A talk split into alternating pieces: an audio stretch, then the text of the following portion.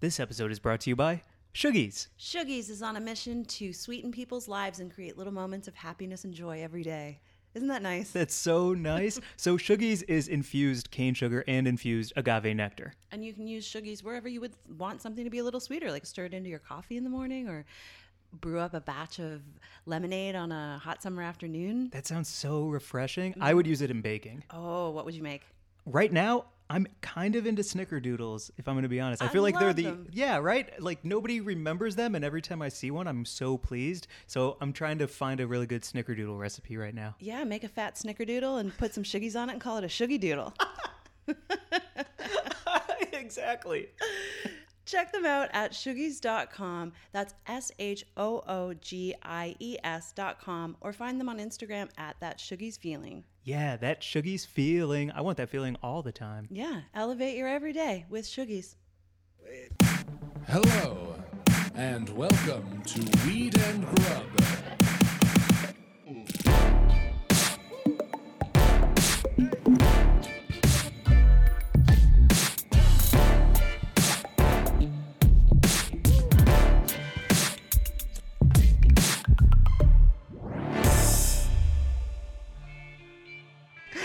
Up, Mary Jane? How's it going, Mike? we got good and high today. yeah, we did. How are you? I'm doing so well, thank you. How are you? Oh man. Oh man. Right? Yeah. Yeah. Fun day. Welcome to Weed and Grub, everybody. This is a podcast about cannabis, comedy, cooking, culture, and calling shit out. Boop. I like when you went boop that your neck got long. Yeah. Yeah. That's cool. Gotta lengthen to get high. Get the high notes, the heady notes. Oh, from your diaphragm. That's Yeah. all I know. It's everything I say when I'm like, because look at my posture. I'm a question mark. Yeah. You know? Yeah, you should sit up. All my organs just like fold on top of each other like a bed inside a couch. Oh, no. That's what it feels like most of the time. Oh, jeez. That doesn't feel like it, but that's what I picture my organs are most of the time because I'm such a huncher. Yeah, we all do the computer hunch nowadays. Yeah, right. You know, people are developing bone spurs at the base of their skull because of tech neck. Have you read about this? No, I haven't. So people that that hunch, you know, when you're looking at your phone or whatever, when you're looking down and you develop that curvature of the top part of your spine is called tech neck. Like it's a diagnosable, go to the chiropractor and get retrained to fix it kind of fucking thing. And evidently there's also this thing that's happening because of the weight of the head pulling forward on the neck now that people are developing a weird little bony protrusion mm-hmm. at the bottom of the skull. So we're evolving. We're getting horns due to our tech use. That's so fucking cool. Well, yeah, I think that's it's kind of not a great thing. It's not now for us, but if we do live past five years and we see like evolution, like if we live for another there is a million future, years, if there's a future, like that's evolution. Because that's not like we're gonna stop having that. It's that. not a good kind of evolution, though. what do you mean? We're adapting to the world around of us to keep living. Uh, yeah, I don't. I don't agree with that being a good evolutionary evolving toward looking at phones. It's an a- adaptation. A good thing for humanity, though. Yeah, it's an adaptation, not an evolution. Exactly.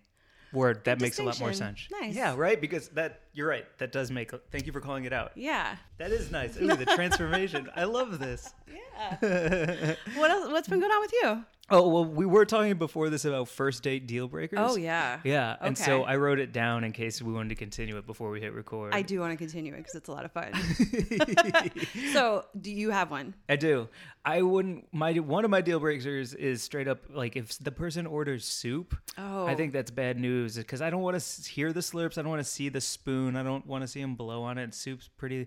The whole thing it would be a mm. deal breaker for me because who craves soup? You don't want to see the spoon? No. What do you have against spoons, Mike? I don't want to see your lips make that weird shape when you go towards a spoon to slurp. It's like the kissing face. You would think you would want to see that from your date. Like, look, they're puckering up to get ready to give you a sweet smooch.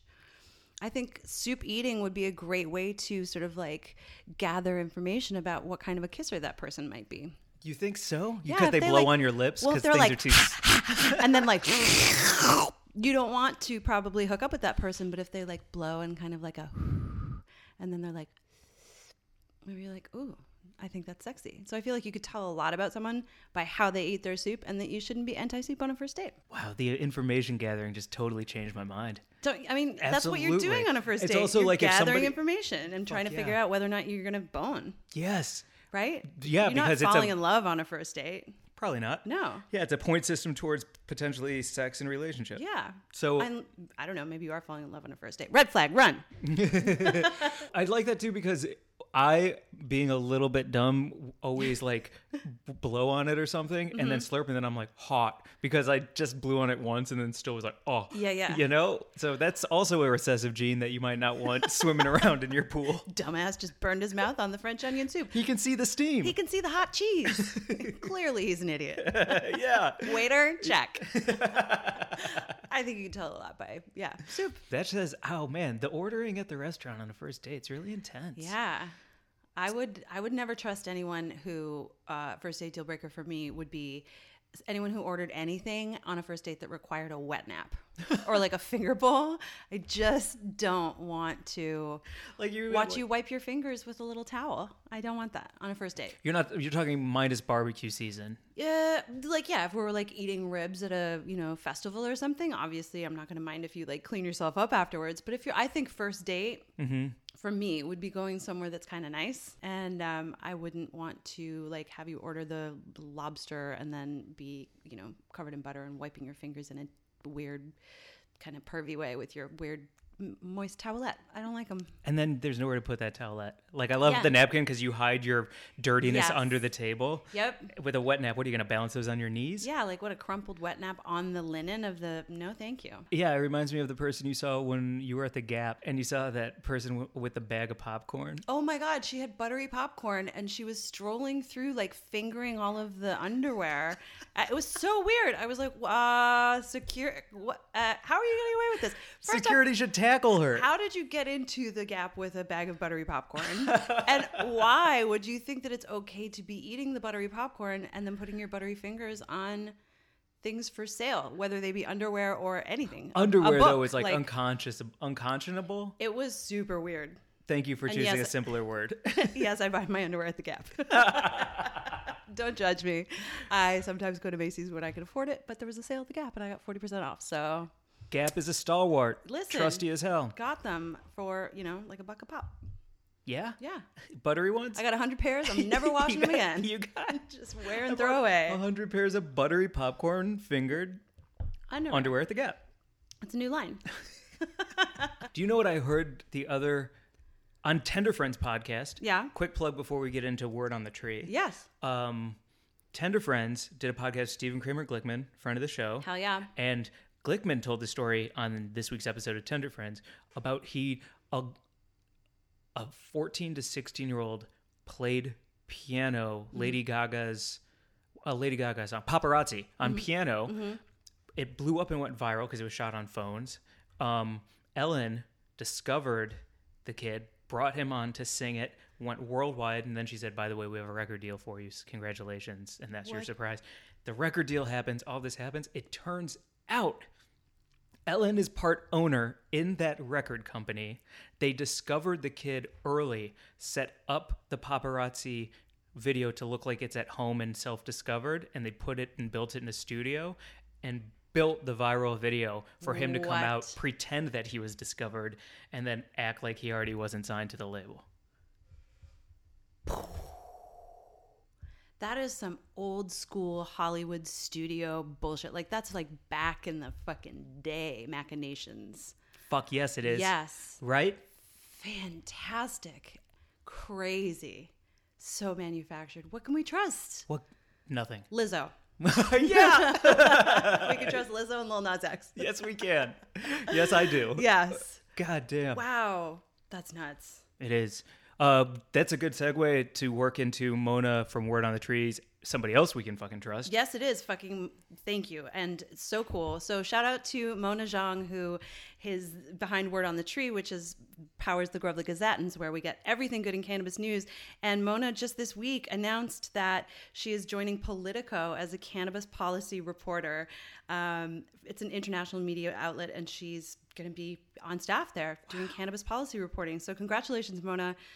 Couldn't happen to a more deserving, more talented fucking force in cannabis reporting and a great writer and So much good work. yeah. So, um, and she's handing off the reins to another journalist who will be announced. So, still follow Outward on the Tree for everything you need to know in cannabis, but um, follow Mona at Politico. And you can email her if you have um, news or any tips to share. She says you can email her at mzhang, that's M Z H A N G, at politico.com. So, if you have like a story from your home state that you want her to know about, It's real. head her up. Wow. Ooh, I bet she felt so good putting that email right there with Politico in the title. That's her new email. That's a great feeling.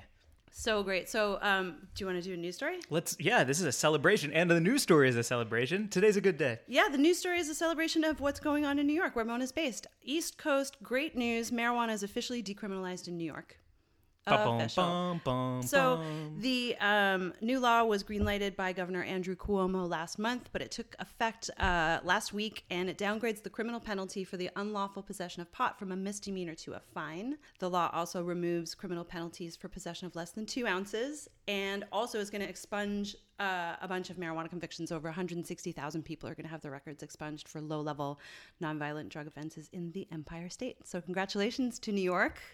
And they're working on legalizing it for adult use as well in hopefully the near future. Hell yes. Shout out to homies Christina. Shout out to Danny Danko. Yes. Shout out to everyone in New York. Yeah. Claw money. That's where my entire career in cannabis started working for High Times when they were based out of New York. And it's just, there's fucking East Coast OGs. And when that state comes online, look out everybody else because they know how to fucking grow and they know how to fucking capitalize on good weed. And I'm just so excited for the boom to hit the East Coast. It's going to be amazing. We Yeah. are going to become the major exporter of cannabis for the globe.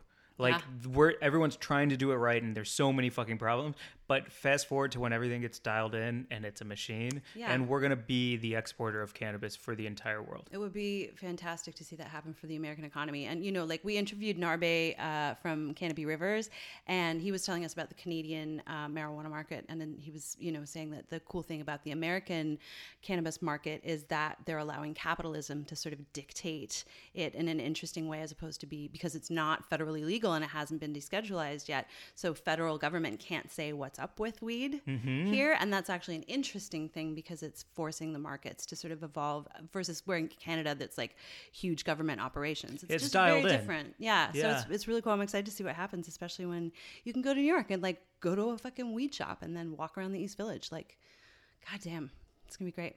Fuck yes. Congrats to everybody. Mm-hmm. Yeah.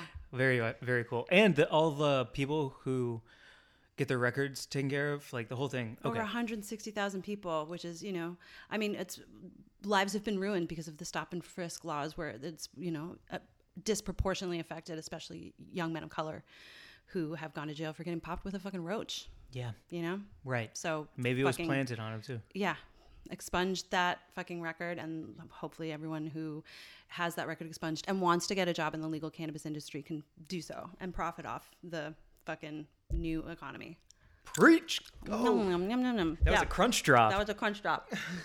Are the chips are delicious. they are. They're the perfect amount of thin and crispy, huh? They're so good. Yeah. Yeah. Benitos. Oh, ben- bean They're they're made Oh, out they're of- made out of beans. They're made out of black beans. I'm eating bean chips. bean dip. Oh. Oh, is that like Mr. Peanut eating a peanut? If you eat a bean dip on a bean chip, I maybe yeah. I'm gonna be gassy now.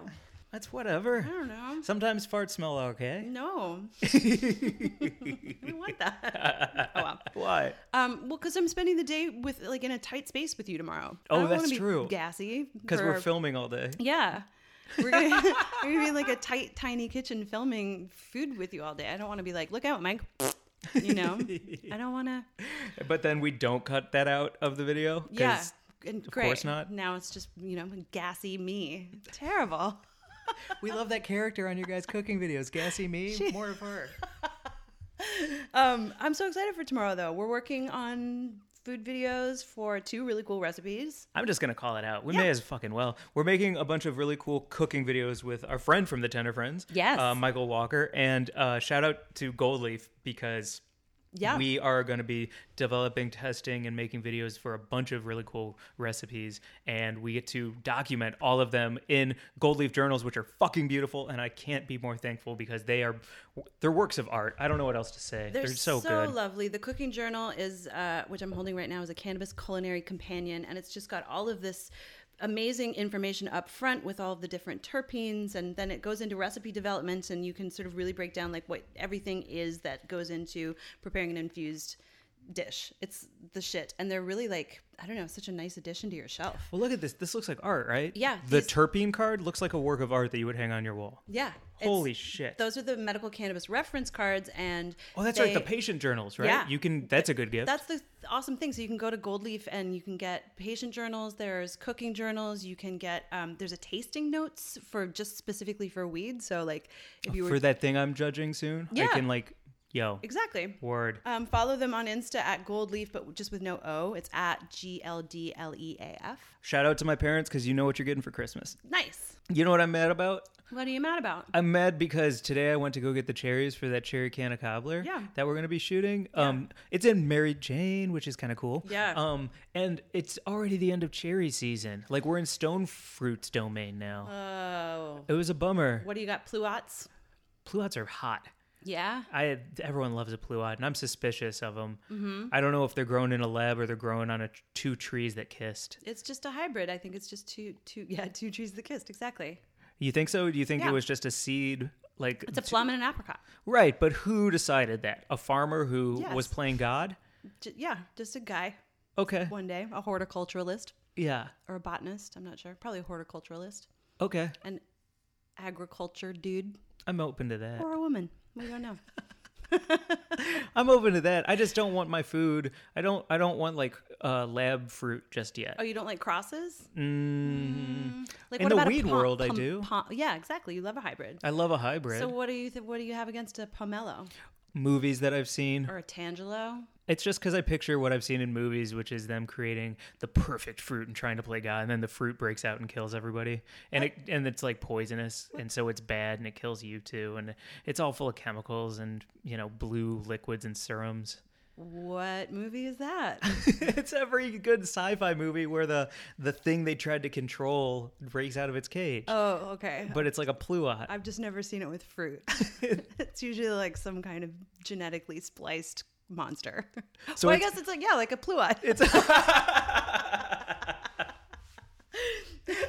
Beware the pluot. Yeah, I fucking love it. That's funny, and it's a big like like kill attack to killer uh, Attack of the Killer. Tomatoes. Yeah, Yeah, nice. but with pluots. But it's just called We're like doing a remake. Pluot Day or something, or Pluot Plague. How come they haven't brought back Attack of the Killer Tomatoes but done a remake with pluots and called it like the Pluot Plague or something? I don't know, man. Let's do it. They're doing Lion King. Hollywood, are you listening? Do you like stone fruits? I do like stone fruit. I love a peach. I love a nectarine. I'm not against a pluot. Yeah. Yeah. What's your pitch? This is a good first date one too. Oh. What's your pit game? Uh, meaning like how do I extract it? W- Well, yeah. How do you eat the peach? I just How do you bite, work with that pit? I just bite all of the peach flesh off until there's nothing but the pit left. Is there any other way? Do you roll the pit around in your mouth afterwards and have a little something and to like suck on? Mm-hmm. suck on those little juicy hairs. Sometimes, if it was a particularly juicy, ju- juicy peach, definitely. Yeah. Yeah. I think that might be my favorite part because Is like sucking on the hairs? Sucking on the hairs. I love to suck on the hairs. I do. That makes sense. You know? Yeah. Like how do I get to the Tootsie Roll faster? So you gotta bite it all, but I love the pit. You can just roll that fucker around for days and just like keep that oral fixation going. Hell yeah. Suck on those oh, hairs. Oh, that's right. You had your tongue pierced. You probably like, yeah. Oh, my tongue is banana. It bananas. You got me on a fruit kick. Yeah, I love.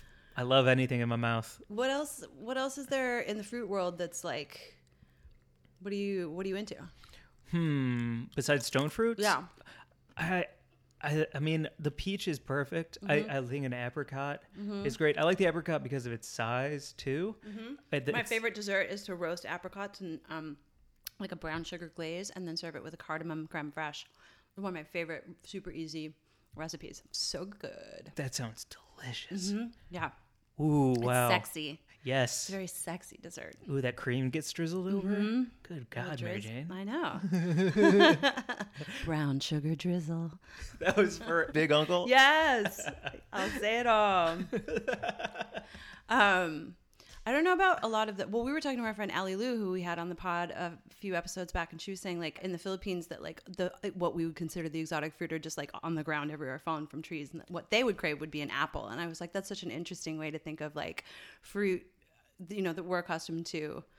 Be, like being really desired somewhere else, like someone being like, "Oh my god, an apple all the way from this other land." I was like, "Oh yeah, it's so interesting." That really is. What do they have over there? What's their what's Mm-hmm. all their the tropical fruit, like lychees and mango and papaya and dragon fruit and star fruit and durian and Oh, fuck those last three. Well, well, I mean durian's known because of the smell, but I feel like like dragon fruit Yeah. is it's like it's the most it's the it's a Ferrari that like is on blocks. Like it looks 100%. so dope and then Yeah. you try and you're like this is the most underwhelming Ferrari I've ever seen in my life. it doesn't taste like anything. Nothing. It's like totally vapid. It's like just it looks beautiful, and then you put it in your mouth, and you're like, "There's nothing there." oh, it's like an influencer. Uh-huh. yep, that's right. The dragon fruit is the influencer of the fruit world. nice. That's good. oh, do you want to get to buds of the week? Yes. That was awesome. Oh my god. Okay, my bud of the week is such an incredible follow on Instagram. Please follow her at Gretchen Robinette. That's R O B I N E T T E. Gretchen Robinette is an amazing photographer working out of New York, photographing like all the coolest festivals and events and people. And we met um, a while back when um, she was selling, she was like at a little pop up market, and I saw these postcards that she had for sale, were these like vignettes of New York just fucking blew me away. She does this Subway series, and then we worked together on a bunch of high time shoots, and she shot like Margaret Cho and Awkwafina and uh, Laura Jane Grace, and she's just amazing. So she's my butt of the week. She's total. The, her photos are mind blowing. She's Great butt of the she's week. The best. This is a celebratory day. Mm-hmm. My butt of the week is uh been been the butt of the week before. What's a good one for if you've been a bud before? BBB. Like a be Been a bud before? a been a bud before? Repeat bud. Um, kind. Yeah, kind bud. The kindest oh, bud? Nice. She's the kindest bud. She's the kindest bud, Mm-hmm. and it's Jules underscore Hannah J U L E S underscore Hannah H A N N A H Jules underscore Hannah kind bud. Her game is out of control right now on Yeah. Instagram. There's two big things for her. One is um, she just smoked a joint and had leftover Mediterranean food and had chicken shawarma on spinach, some pita, sun dried tomato hummus, and it was just heaven. Leftover Mediterranean is a very unsung leftover that is like highly revered in my opinion. Me too. I, the fucking garlic, just the way the garlic permeates everything perfectly after a day in the fridge. Delish. Delish. Mm-hmm. And she just smoked her first Puffco peak. oh fuck, she hit the peak. She hit the peak. Nice. Yeah, she was like, "Yo, this is insane. So crisp and clean." I mean, we can say it's okay to say that we interviewed Roger, the creator of the Puffco peak, on a past up, right? Yeah, absolutely. Spotlight series Puffco. Yeah. Oh, I don't want to take anything away from Jules. I just think it's really cool that she finally hit one. Like, Yeah. it was fucking awesome. Hell yes. Yeah. Damn. Damn. This is a great day. This is a great day. a good setup for an amazing guest. She drops a lot of knowledge. I've been friends with Alexis now for boy, I don't know, five, six years. And she just has like always been one of those people where I'm like, oh, you have you have ways that I'm gonna like incorporate in my life. It's gonna make me a better person. But she's mm-hmm. also funny as fuck. Yeah. And I don't know. I'm just happy to call her a friend. I'm a little bit in awe of her. When I met her, I was like, you're so truly like extraordinary as a human being in every way. Right. Like, Yeah. She's an extraordinary person. Enlightened yeah. is a big word for Fucking me. funny. Like some of her writing is just so perfect. It's like surgical. So good. She's so funny. Fuck, Mad Magazine Reductress. Yeah. Okay. All Should we get into it? Yes. All right. This is our VIB, our very important bud. Everybody, please enjoy our conversation with Alexis Novak. Magical butter. Magical butter. How much fun is that? Magical butter is the best machine for making all of your edibles at home. Let me ask you three questions. Okay. Can I make infused chocolates, Yes. gummies, Yes. tinctures, Yes. oils, Yes. butter? That was five. and yes, and you can buy magical ghee from magicalbutter.com, and that's Whole 30 approved and compliant, so you can infuse your own ghee and then still be on your Whole 30 diet. Ooh, that sounds. I'm actually thinking about doing Whole 30 again. Well, you should get your magical butter machine and get that ghee going. Get that geek going. Get that ghee going. Magicalbutter.com. Use promo code Weed and Grub at checkout for 20% off. And check out their Instagram because it is the sexiest food pics I've ever seen. So go to magi- at Magical Butter and peep it, follow it, like it, fave it, comment. Lick it, like it, love it. They're good vibes all day. Good people doing good things. Magicalbutter.com. Use the promo code Weed and Grub at checkout.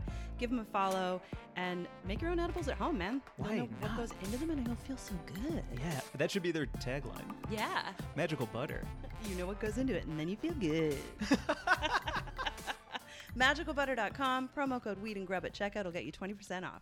Are you guys? You guys don't watch Love Island? I don't know what Island. Love You Island guys- is. I don't know what it is. You guys are adults. What, what is Love Island? Uh, so Love Island is it originally was a European show that mixes all the worst parts of The Bachelor, The Real World, and Big Brother. So people come onto the island, single women and single men. They're all really attractive. The men have to have sa- shaved chests, I think, and they they basically just play games with these people, and they're trying to couple up because the two people at the end who stay a couple win fifty thousand dollars each. So is there like road rules challenges? Kind Or of, Or is it more like love challenges where it's They're- like chemistry based? kind of, but it's worse than that. Like last night's challenge was called um, empty bag or bad baggage or something like that.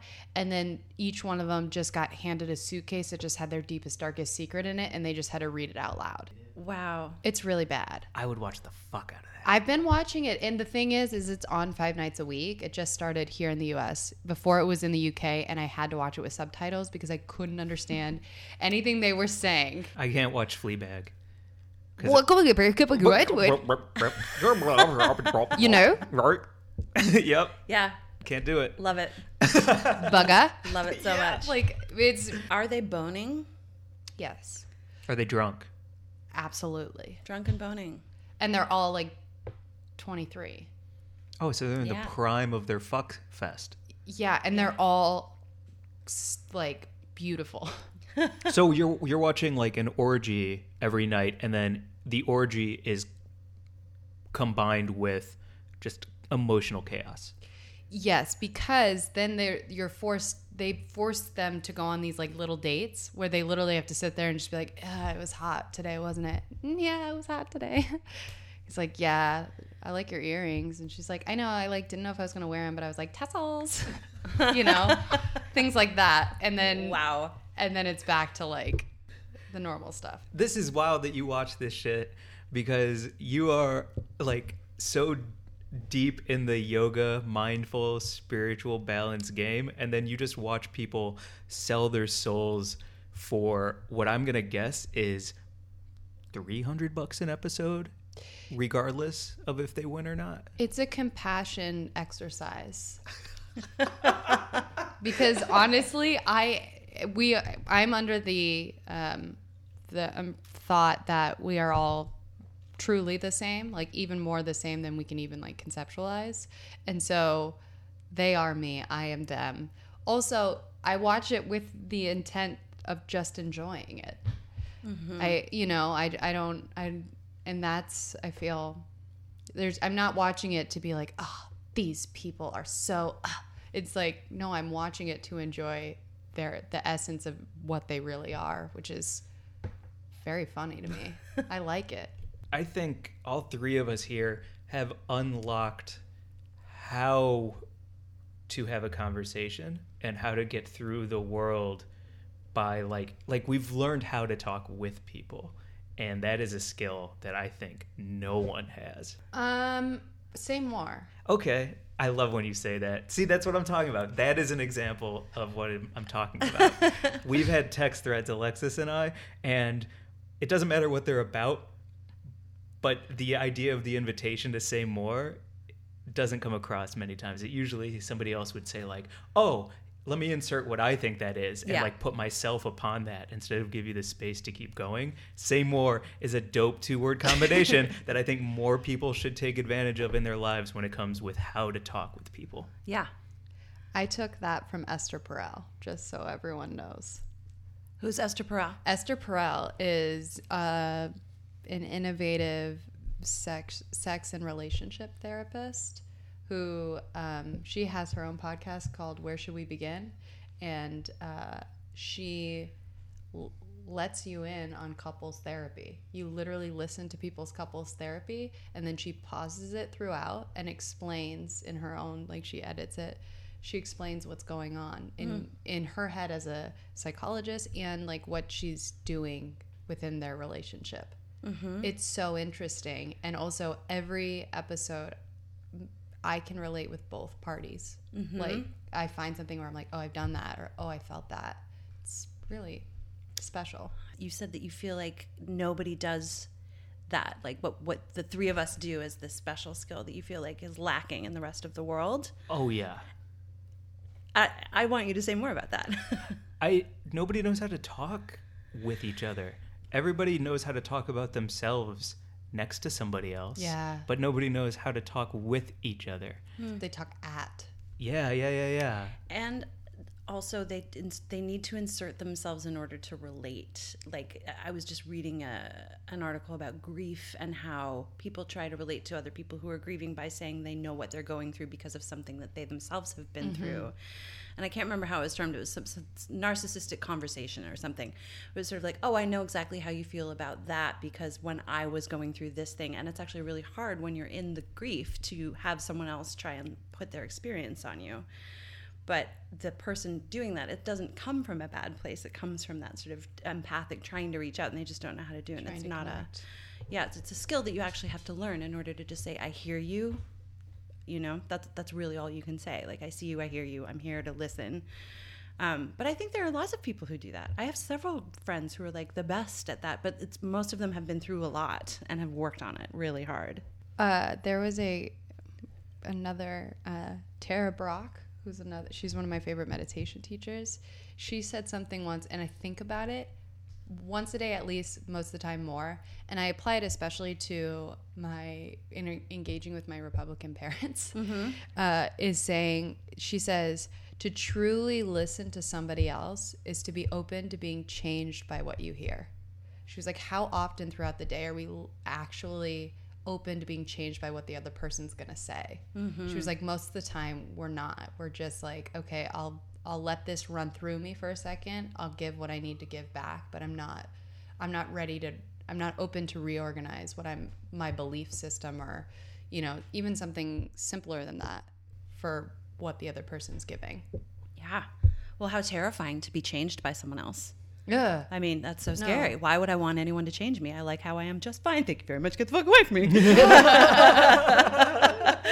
you know? Like, yeah. Why is it so important that you worked on yourself to be able to Were you are you born angry and you were like I don't want to live like this? Like why are you who you are?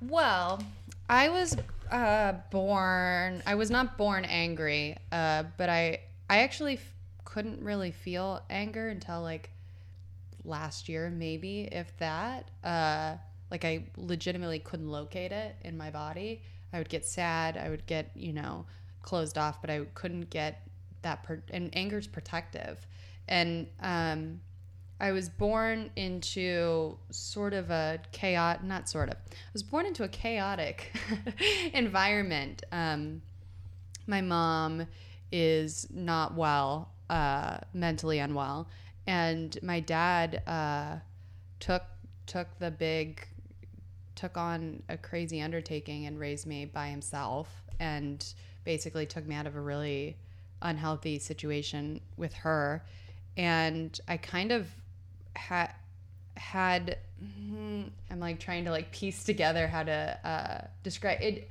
i developed pieces of my personality that i now really like uh, through going through things that i think a lot of other kids didn't but a lot of other kids did actually too. So as i got older i started i of course uh, tried drugs and alcohol i was like this this will do it this is good i'll be the only person ever that this will work for Right. oh, it's so accessible, which means it's a sign that it'll work for me. One hundred percent. Like, Yeah. yeah, I'm gonna be the one who wins over this substance.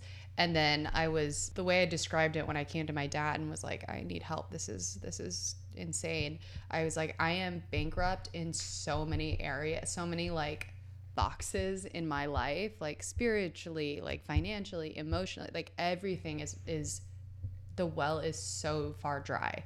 And so um then I started uh, going to yoga. Like, well, I've been going to yoga with my aunt uh, since I was 16. I think she saw that maybe I would need a little bit of direction and brought me. And I went when I was younger. I was like, okay. And then I started going more when I was 18, 19. And I remember so many times like laying on my yoga mat and being like, oh, you've been hurt. Like, you've been hurting. Like, this is like you're just hurting. Like, you're not, because I mm-hmm. didn't even recognize that that's what was happening until I laid on a yoga mat and started recognizing my breath and actually like trying to like touch in on my heart space and see what's going on there. And when I did, I was like, oh, okay. I get it. You were starting fires because you wanted to be seen. You needed to get someone's attention. Like I see that now, and and that's evolved into my. I teach yoga now. Yeah. I was talking to Mary Jane before the podcast started. Um, I've gotten extremely into trauma. PTSD is something that they that trauma nobody escapes. Like not one human being on the earth ever escapes from having trauma. So every single person, it's like Peter Levine, who's this, um, he's a somatic experience. He's a creator of somatic experiencing to release trauma from the body. Uh, he says people say love unites everyone. He was like trauma unites everyone. He's like, Well, it just makes it easier to have compassion for everyone. yeah, Think of, think of it in that way. It's And- really hard to love everyone, but I can understand that. Yeah, we all have trauma. and he describes trauma as a broken bond a sudden broken bond and like i didn't realize like for a lot of my relationships in my early 20s i was like in full-blown hypervigilance ptsd sit like constantly and i did not realize that's what that was until i finally recognized it and was like oh There's a name for this. there's a name for this and also it's so unoriginally not my fault it's like not my fault. Like i thought i was you know like i was like i don't need therapy i don't need to talk to anyone i don't need like i had i could think my way out of it. It's like oh no honey. Like your house was built on on a faulty like on a fault line. You're mm-hmm. gonna you can't fight this. Even if you sit and hold on to the chair and pray like your shit's gonna rumble. Yeah. and it did One of the things that I'm learning in therapy, I was diagnosed with PTSD uh, several years ago, and you know, work really hard on remapping. And one of the things that I was just talking with my therapist about was she was like, you know, one of the things that you have to treat yourself with is compassion for the fact that you know you wouldn't ask someone who has a heart condition to go for a run on the beach Yeah. you wouldn't tell someone who has bad lungs to walk into smog. As someone who bears a traumatic load, you need to be kind to yourself when you're entering situations that are going to trigger yourself because you need to understand that that's something that you just need to approach knowing your condition. You wouldn't eat a ton of sugar if you were diabetic. So if you have this traumatic load and this stress and these responses to certain, you know, in, environmental factors, just really like be kind to yourself. You know, stay with it, but know that you are wired differently than other people because of the things that have happened, and that's something that you have to forgive yourself for. It's not your fault. this is this is i'm glad that we're talking about this Yeah. because it's important work because i we've gone in the the meditation community it has come up a lot of how to how do you open up and have compassion for people like Trump. yep Right. and and it's like how do you even how do you even start there how do you even start I don't. I feel- can't. you can't I can't. you can't I locate cannot. it Nope. she's like there's not even Doesn't exist in my body. yeah Crushed her can. and the way that they've said that we start to do it is to say may you be free from suffering like may you be free from whatever has caused the But I want him to suffer. I know It's, i t- know it's so hard, but yes, I, Which and is- I hear what you're saying. which is i mean and there are i mean on i went on a silent meditation retreat and there was this was actually a hot button topic that Mm-hmm. a guy like raised his hand and was like yo like this is crazy i cannot feel And the instructor was like, I'm with you.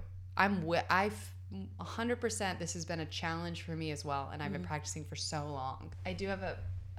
can I tell a story about meditation? My Yes. meditation thing? Yes. Yes, the time is yours. Yeah. Say more.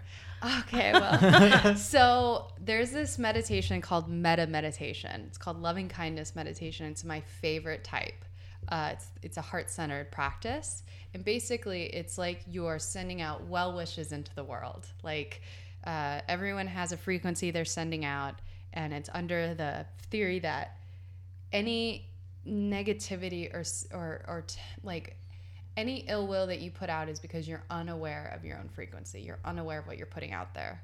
Like you're unaware of what's happening.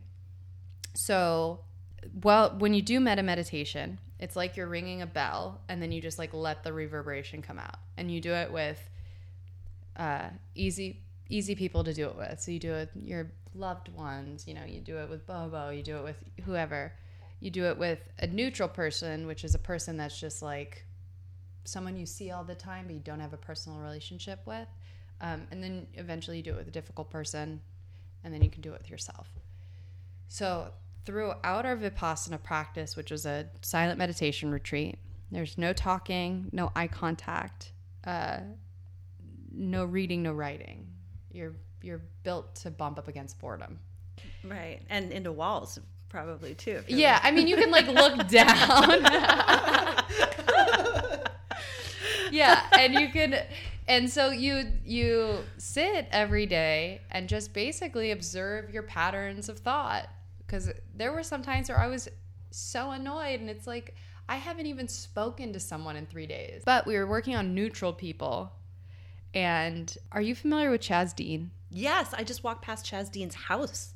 In fact, do you know where Chaz Dean's house is? He's our neighbor. Okay. So If you don't know who he is, just Google him. hairstylist, basically, right? He's a celebrity hairstylist. He's just Over the top. he's over the top but james and i are his na- we're neighbors and so we've been invited to well james has been invited every year to he has two parties he has a summer party and a holiday party and i was like we're absolutely going like That this- house is amazing. so we went to his party, and Chaz Dean is the best. He is so nice.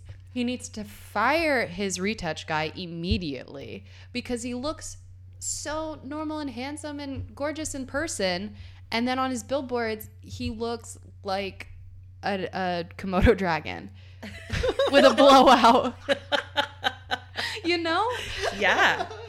And Yeah. so, anyways, so I'm up in the mountains. I haven't spoken to anyone in three days. I'm not, I'm at this meditation retreat. I'm meditating legitimately eight hours a day. I'm zombied. And we have to get on neutral people. And she's like, okay, and like pick somebody who is neutral. And she's like, like a neighbor or a mailman. And I was like, Chaz Dean, Chaz Dean. And so I sat up in the mountains for an hour and a half and sent Chaz Dean well wishes. May you feel happiness. May you feel at home on earth. May you feel safe in your body. May you feel, but you have to say their name and see their face. And so I was just up there having this like experience. And now every time I pass one of his billboards, I like have this like warmth in my heart because I'm like, like we had a moment and you have no idea. Like I, you are, you were, you kept me centered for an hour. Man. What are the peaks? Because I feel like I'm picturing it. I'm like, all right, I'd be there. And hour one, I'm getting in it. I'm forcing myself to emb- embrace it. By the end of day one, I'm kind of like, okay, I think I got a handle on this. by the end of day three, I am ready to leave. Oh, yeah. And by the end of like day six, I don't know where I don't know where I'm at when there's still one more day. Like, how does it all unlock? So I think uh, it's different, but also the same for everyone in the fact that uh, day three, I think day one and day three are the hardest days. Like day three, I was negotiating in my head like a drug addict. Like I was like, I'm gonna tell him my LASIK is messed up. Like I got LASIK surgery and my eyes are burning. I'm gonna leave. Like I'm gonna tell him like I don't feel good, and that is like that negotiating where when you're not you have no sensory input i sat with myself and said like okay what's you want to you want to leave why my food was taken care of. My I had a nice warm bed. Nobody was asking me to do anything. Uh, I had no work to do. I had no phone calls to answer. I had nothing. So what was I running from? And then also the thought of like, okay, you leave, then what? I'm going with me when I leave. you know, like this whole thing, this whole experience is coming with me. Wherever you go, there you are. Exactly. And so um, after I figured that out, then I really was able to go a little bit deeper. I mean, it's just so, it's boring. It's boring to not have stimulus. But after I did it, I felt like I could really do do a lot more than I thought I could before. Are chakras real? Well, uh, depends on who you ask. The chakras do line up with the endocrine system, and the endocrine system is real. I will say that. So yes, and yeah, I guess they they are real in the fact that there are um, energy energy centers. I'll call it energy centers. Um, there are parts, there are quads of your body that release certain hormones and regulate certain systems in your body. So your pituitary gland, um, your you know sexual health, all Cum, those bu- cum basket? Your yoni. Your yoni. That's the word. your yoni Mm-hmm. What is the male equivalent? of a yoni. Yeah. Wait, they a yoni is the egg, right? Isn't the isn't your yoni your like your vulva, your vagina? Is Oh, that the- probably. Yeah. Yoni egg is the egg thing that. Oh, the jade egg. The like, jade The egg, the Gwyneth yeah. Paltrow egg. The Yeah. goop. The goop egg. The goop egg. Gross. Honey, where's my goop? Um, yoni. Wait, the yoni, the equivalent of a yoni for a man would be Cum bucket. What did you call it? Just like a, uh, I don't know. Yeah. Well, a your cu- milk hose. Oh yeah. There you go. uh-huh. Yeah. Uh-huh. Oh shit. That's real fun to funny to picture. so I just came up with that one, and I'm outgrossed myself. With yeah, that. it's pretty gross. Well, we can come back to what we're talking about, but that's a pretty solid fucking transition into like reductress and Oh. comedy. yeah. I mean, as as much as I look at you as somebody who um, has is like deep into yoga, has a lot figured out and has put in the work to figure it out for themselves, you're also mad fucking funny, which is a you. cool balance that I can when I consider you, I'm like, what do I want in a friend? I want someone who who is working to have their shit together and is funny as fuck. Yeah. Thanks, Mike. Uh, yeah, I also write write some. I write for Reductress. Um, I did write for Mad Magazine. Uh, R.I.P. So yeah, and then uh, Reductress. Reductress is so fun. Reductress is it's basically for those who don't know, the female onion. Yeah. It's the onion. If it was only directed at females, it is f- for females by females. Like it is not trying to be anything else. Before we get into it, I it's a shitty question to ask. Sure. But it's a question that I feel like people would want to know. Mm-hmm. How did you get how did you get reductress? Okay, so this is a good question because I've been asked actually more than once. Um, so Reductress takes uh, submissions for freelance. All basically all the writers are freelance except for the two editors and the intern, um, and they're based in New York. They um, take new writer. They add writers to their masthead. Um, I think every annually, might be biannually. Um, and you submit a packet. And I've submitted, I submitted to them before uh, a couple years ago, and I did not get it. And then uh, I submitted again, and then got it. And it was this Reductress was such a win for me because of because I had already tried before and because I'm such a fan of it already. So when I finally got added to the list, I was like, "Oh, this is it was fun. It was good. It wasn't about the money." This is one of my favorites. I hope I get the timing right. Actually, should I read this? I feel like can I put you on blast? I feel like a dude reading this is inappropriate considering it's reductress. Oh, you want me to read it? Yeah. Yeah, yeah, yeah. Otherwise, it's like I'll tell you what's funny. Let me read this one. I feel like I'm gonna fuck it up too. Can you read it? okay. All right. Okay. This is also feels weird though. I'm reading my own thing. Aw, instead of saying he wants to fuck his coworker, this guy just calls her his work wife. Which that came from someone who I follow online who re- repeatedly posts pictures of him and this girl who he clearly wants wants to penetrate, and he it just keeps going like my work wife, like I love my work wife. It's like, dude, Ask her out. not only that, but like work wife is such an odd odd idea. right. Like, what does that mean? Work wife, rather than being like, It means you have a home mommy and you have a work mommy. Yeah. Yeah. it means that it's okay for you to have an inappropriate relationship with an employ with a, a coworker. Is what it means to me. Yeah. I know some people when I posted that, some people were really like, "But wait, I have someone. I have a work wife," and it's like, okay, I don't. You have like a weird intimacy with someone at your job. Yeah, Yeah. which is be friends with them. Sure. be good friends with them. I'm mm-hmm. really good friends with my, like. It's code for pictured you f- masturbating. Yes. Yes. Yes. I yeah. rather than it's like a i feel like for men because you never hear i mean you hear women say it to other women but you don't hear women like that's my work husband No. like because it gives guys the pass to be like borderline inappropriate with women at work i think where it's like you're my work wife. You know it's fine. She's like my work wife. The dude who called me his work wife when I used to be at a magazine uh, told me that I had great body control. Were came in- you was the magazine about bodybuilding? What was I was wearing a sundress and I like sat down in a chair and he watched like every inch of me and then he like scanned me from head to foot and he was like, "You have great body control." And I was like, "Wowzers!" That no, thank you. is so invasive yeah, it felt really weird. I didn't like it. the male gaze. Mm-hmm. I in Amsterdam there is a red light district museum, Mm-hmm. and there is a interactive part of the museum where you get to see what it feels like to be inside the the booth, like to have people walking by, and it's so realistic. Just have these men like staring, and they stand there, and it's uncomfortable because you're standing in this little box. And James was like, "Oh, that's the male gaze." because Mm-hmm. he's never had m- multiple men look at him like that. Mm-hmm. He's never felt that invasiveness, and I was like, "Oh yeah, that's like Tuesday." Yeah. like I'm like, "What do you? That's that's the male gaze. Yeah, just wait till they start reaching for you." That's me going to the 7-Eleven at like 2 a.m. to, you know, get some Gatorade. Yeah, It's that's crazy. Do you want to be in a writer's room?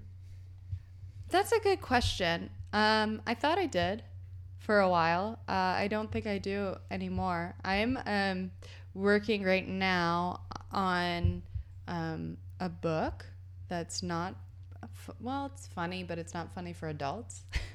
and um, I kind of want to focus on just putting putting stuff out there that that's in you know that's what I want to put out there and also that's meaningful to me. I feel um, I used to want to be in a late night writer really, really intensely, but You can write a fucking hot joke. I like I like writing jokes. It's so much fun. That's why Twitter is like my best friend and my worst enemies because it is very fun to do. But um, there's a lot of other things that are I feel more important to me personally. It's illustrated, right? Yes. The illustrations are very cool. Oh, you've seen you've seen part of it. It's it is totally um, morphed since last time you saw it. But yes, it's illustrated. I'm working with a, a an amazing illustrator. Her name's Nadia. She's um, from Ecuador.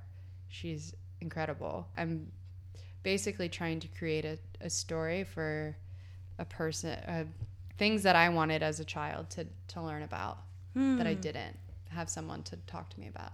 So heavy, heavy, heavy issues illustrated and given in a child's child's way. We were texting last night, and you had asked me if I'd done LSD yet. Ah, yes. And I was like, well, Mary Jane and I were given some, and I still haven't tried it.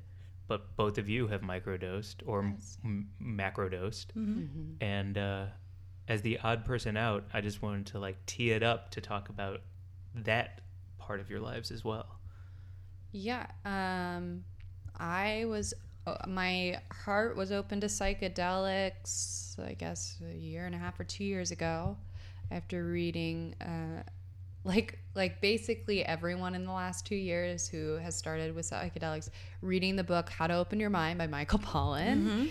Um, and I I was actually kind of against psychedelics. I I think that they the media and the world did a really good job of making them seem so scary and such a like terrifying experience that I was like, I don't, you know, I, I'm not interested. And then I read that book about how truly that drug was created for healing properties, for expansiveness, for um, accessing parts of yourself that, that you can't access otherwise. And and then I, I researched it, read about it, and then I started to do it, and it changed my life. I've been on SSRI um, antidepressants and anti-anxiety medication. Uh, I'm still on it, but um, this helped me m- more than those have in a different way. I would say more and in a different way. What's your experience? I think that psychedelics help us understand what happens when we die. I find that really helpful, like when processing things that I'm maybe sad about because I miss someone. You know, it helps me feel more connected to everything.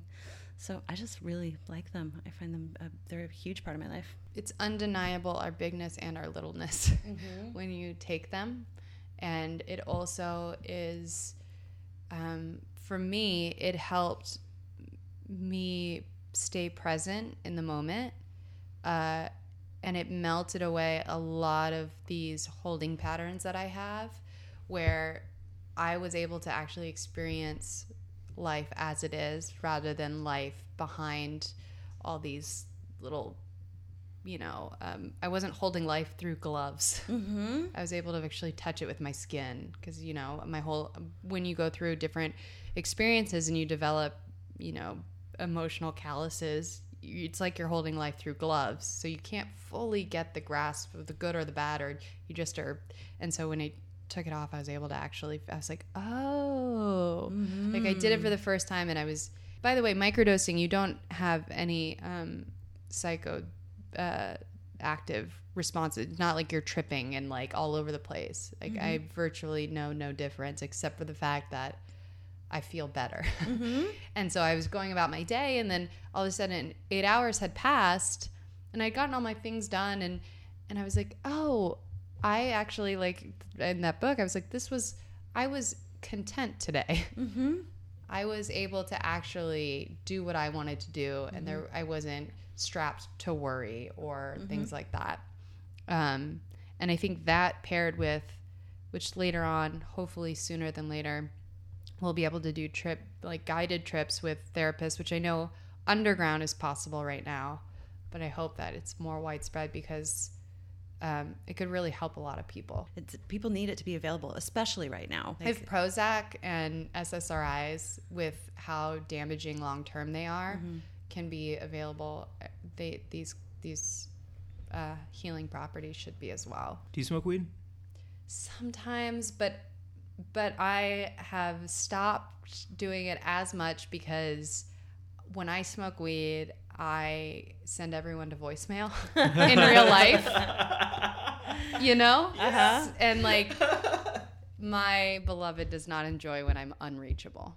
Mm-hmm. He he likes to be able to reach me and he- he cannot when I'm when I'm very high. But if I'm by myself, like if he's on tour or whatever, yeah, when I'm watching TV and stuff. But I can't convert. I can't. I'm not a full person when I'm high. I know there's different strands and things like that. I have like two that I like. what are they? The Dosist Calm, mm-hmm.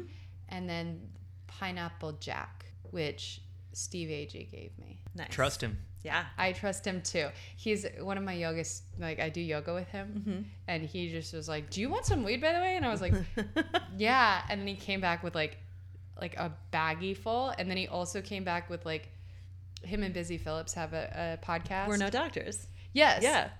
So they have uh, they get mailed different things from their sponsors. So Quip is one of them, the toothbrush, and they mail it to Steve's house, not her house, because obviously. And uh, and he was like, "Do you want this? I have like so many boxes of toothbrushes." So I like came home from doing yoga, and I like had and James was like, "Why do you have Bill- Busy Philipps toothbrushes and a bag of weed? Where were you?" And I was like, ah, "I was teaching yoga. I swear." It sounds like the keys for you to living your best life are yoga, meditation, and then just being honest with yourself. Meditation is really the the thing. Sitting mm-hmm. quietly with yourself to get to know yourself and get to know what's happening and and meet it compassionately, like actually meet it like a I visualize myself as a small child. Like in my head when I'm like self-talking, mm. I like stop myself and I'm like, "Okay, come here." And I visualize me as a like little kid and I'm like, you're okay. May you feel love. May you feel connection. And sometimes I'll even like rock back and forth because it's like, that's me still. Uh, but yeah, that's that would be my to living a full life. Plugs, plugs. I don't really have uh, Dunkin'. D- my friend's in a Dunkin' Donuts commercial, so please go and check that out. Tag him in that, and uh, it's on Love Island every night, apparently. Oh, it's yeah. it is on Love Island every night. It's part of our ritual. That's so great. I love it. I don't really have anything else. Yeah, I don't And have if you want to uh, check out my friend, it's on Instagram at Alexis Girl Novak. That's A L E X I S Girl Novak is N O V A K. You're a great follow on the old IG. Yes. And I also have a friend on Twitter. If you want to follow them there, also Alexis Girl Novak. It's the same. It's the same on both. It's stupid on both. I used to call everyone girl. Uh, I used to work at a restaurant, and I would call um, all the chefs. I would call them girl, uh, and Sweet Baby Angel, and it was one of the most fun job. Like I had so much fun at that job.